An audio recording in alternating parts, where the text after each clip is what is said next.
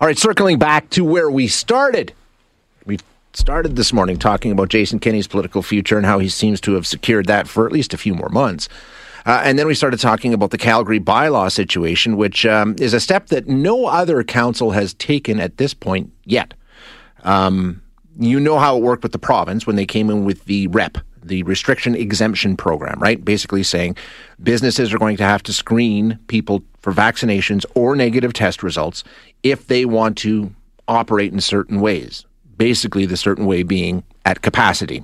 For example, if you're a restaurant and you don't bring in the program, uh, you're closed to indoor dining, right? So if you want customers in your restaurant, you have to have the vaccine passport system in place.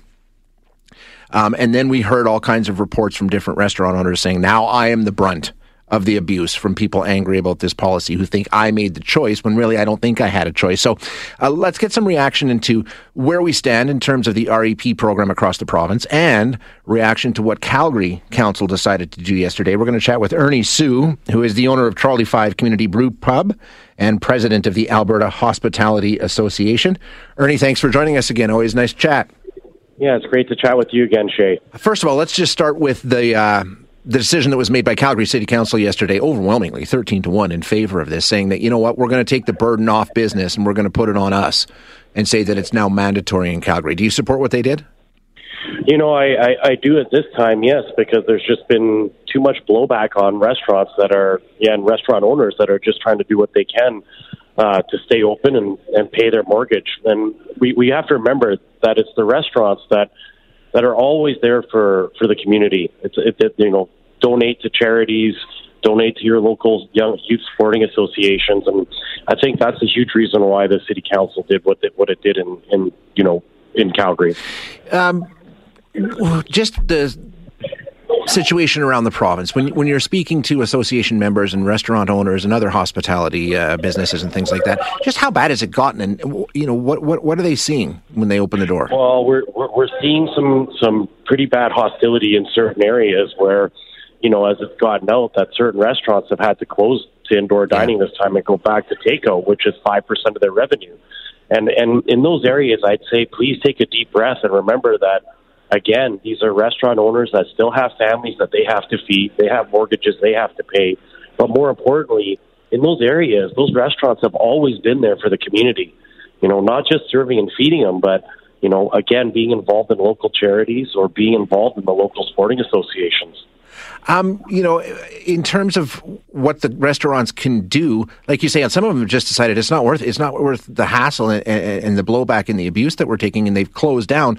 I mean, is there any backing from the province in terms of we'll help you? None. No? None. There's no backing from the province financially, and I think um, I'm hoping that every Albertan out there understands that there are no there is no financial aid right now from the government uh, for hospitality. Um, you know, we still have to remember the restaurants that, that have to stay open with the R E P program. Uh, many of them have had to hire extra staff to, you know, to help at the front door to expedite the um, proof of vaccination or a negative test. Um, you know, Calgary councillors and the mayor yesterday standing up and saying they've heard from all kinds of small business owners and restaurateurs and things like that, saying that they need some help here. So uh, what changes now with this new bylaw? What are you hoping to see at least happening in the city of Calgary?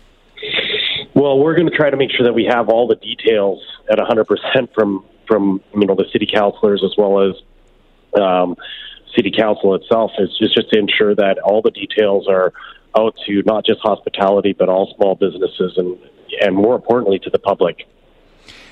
In terms of enforcement, now that bylaw officers have the ability to enforce the new rules, does that change things? I mean, in, basically it was left up to staff in the restaurant to try and make this work, right?